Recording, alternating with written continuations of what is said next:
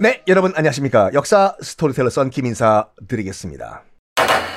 그런데요, 중종이 왜 이렇게 무리수를 두어서까지 이 공신, 1등 공신이었던 두 사람을 능지처참 정말 잔인하게 죽였을까? 자기도 알아요. 무리수라는 걸.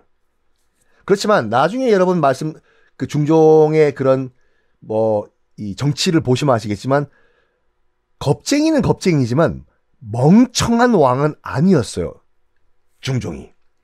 그래서 이 권력 투쟁, 박원종 등등이 죽은 다음에 권력 투쟁의 빈 공간을 딱 본 거야. 그래가지고 공신 세력들 한테 경고를 날린 거예요, 지금. 나 이제 더 이상 그리하도록 하시오.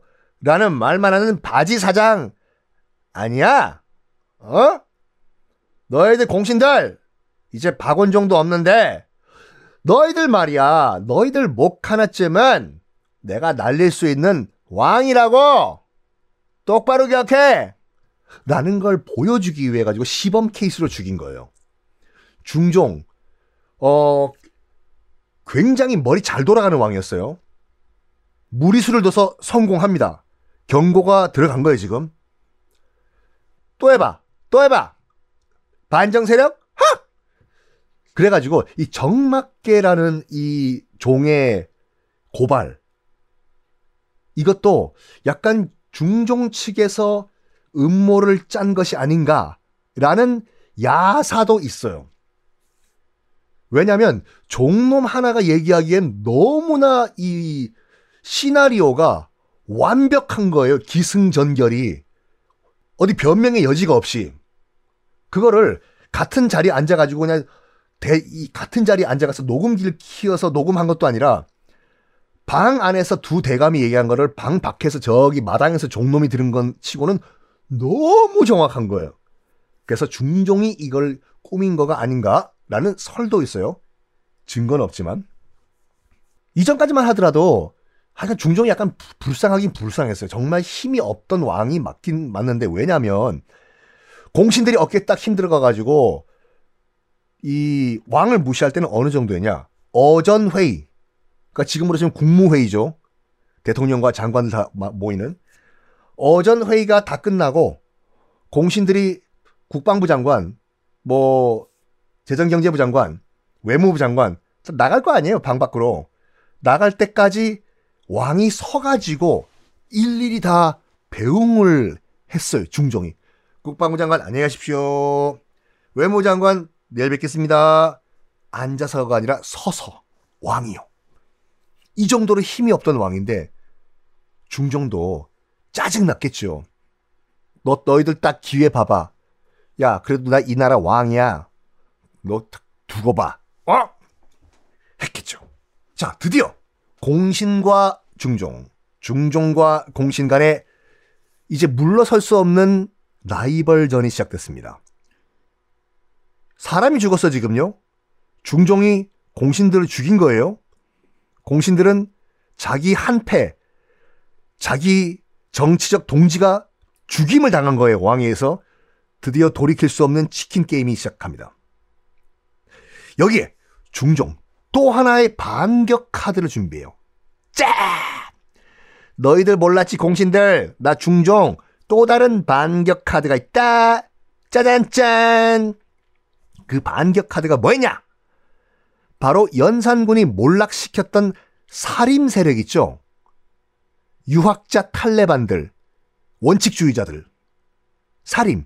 그 전까지만 하더라도 지방에서 숲속에 앉아가지고 하늘천 따지만 하고 있던 살림들. 이 사가 선비사자의 숲을 림자라고 말씀드렸지 않습니까? 그래서 지방에 있는 산속에 처박혀가지고 하늘천 따지만 외우고 있던 원칙주의자. 융통성 전혀 없고. 그래가지고 연산군한테 대놓고 하지 마십시오! 전하! 하지 마십시오! 하다가 다 날라갔잖아요. 사림. 원칙주의자 하면 사하림. 사화라는 것 자체가 사림이 화를 당하다 해서 사화예요. 무오사와 갑자사화. 다 이것들 요 살인들을 내가 다시 한번 키워봐야 될 것 같아. 대항마로. 어? 지금 반정 세력들이 있잖아요. 박원종 이미 죽었지만 반정 세력들은 훈구 세력이라고 해요. 훈구는 뭐냐? 따뜻한 강아지냐가 아니라 훈, 공훈이 있는 구 세력이라고 해서 훈구 세력이라고 하는데 이 구 세력을 카운터 견제하기 위해 가지고 나는 젊은 살인이란 카드를 써야 될 것 같아. 나 중종은. 그래가지고 직접 성균관에 가봐요. 지금으로 치면 국립대학이죠. 1515년, 1515년에 성균관을 갑니다. 누구세요? 나 왕인데요. 어유 전화 오셨습니까? 아, 오늘 내가 왕이 온 이유는 우리 젊은 성균관 학자 여러분께 뭐 조언을 좀 구하려고 왔습니다.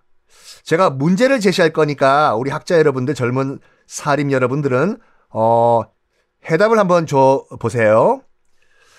문제 나갑니다. 오늘날 같이 어려운 때 옛 성인의 어떤 가르침을 우리가 배워야지 극복할 수가 있습니까? 가 문제입니다. 시작! 여러분 해답 주세요. 실제 냈던 문제예요. 중종이 성균관 학자들한테. 그때 물론 답이 여러 가지가 나왔겠죠. 정말 눈에 띄는 한 해답이 나옵니다.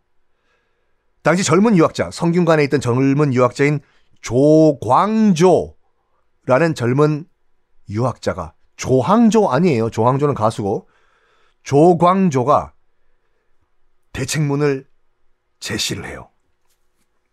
그 대책문, 그러니까 해답이죠.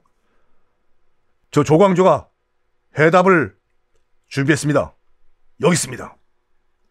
내용은 이런 내용이에요.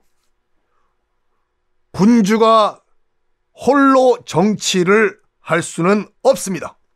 아무리 큰 뜻이 있고 능력이 있더라도 군주는 왕은 혼자서 정치를 할 수가 없습니다. 유능한 젊은 개혁가를 발탁하셔가지고 정치를 하셔야지 구 세력을 다 날리실 수가 있습니다. 전하! 그러니까 그 다른 답안지는 다 이런 내용이었거든요. 뭐 공자께서 이런 말씀하셨습니다. 맹자께서 이런 말씀하셨습니다. 누구다 누가 이런 말했습니다. 뭐 등등등 했는데 이 조광조는 뭐라고 했냐면 다 필요 없고 젊은 개혁가에게 정치 기회를 주셔야 합니다. 그 말은 뭐냐면 자기 발탁해달라고 얘기한 거예요. 자기. 그 자기가 절, 젊은 정치 개혁가니까 나 키워달라.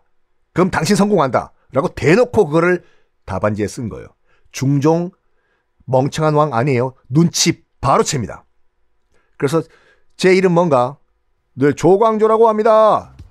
당돌한 젊은이다. 자, 조광조의 시대가 펼쳐지는데 어떻게 펼쳐질까요? 다음 시간에 공개하겠습니다.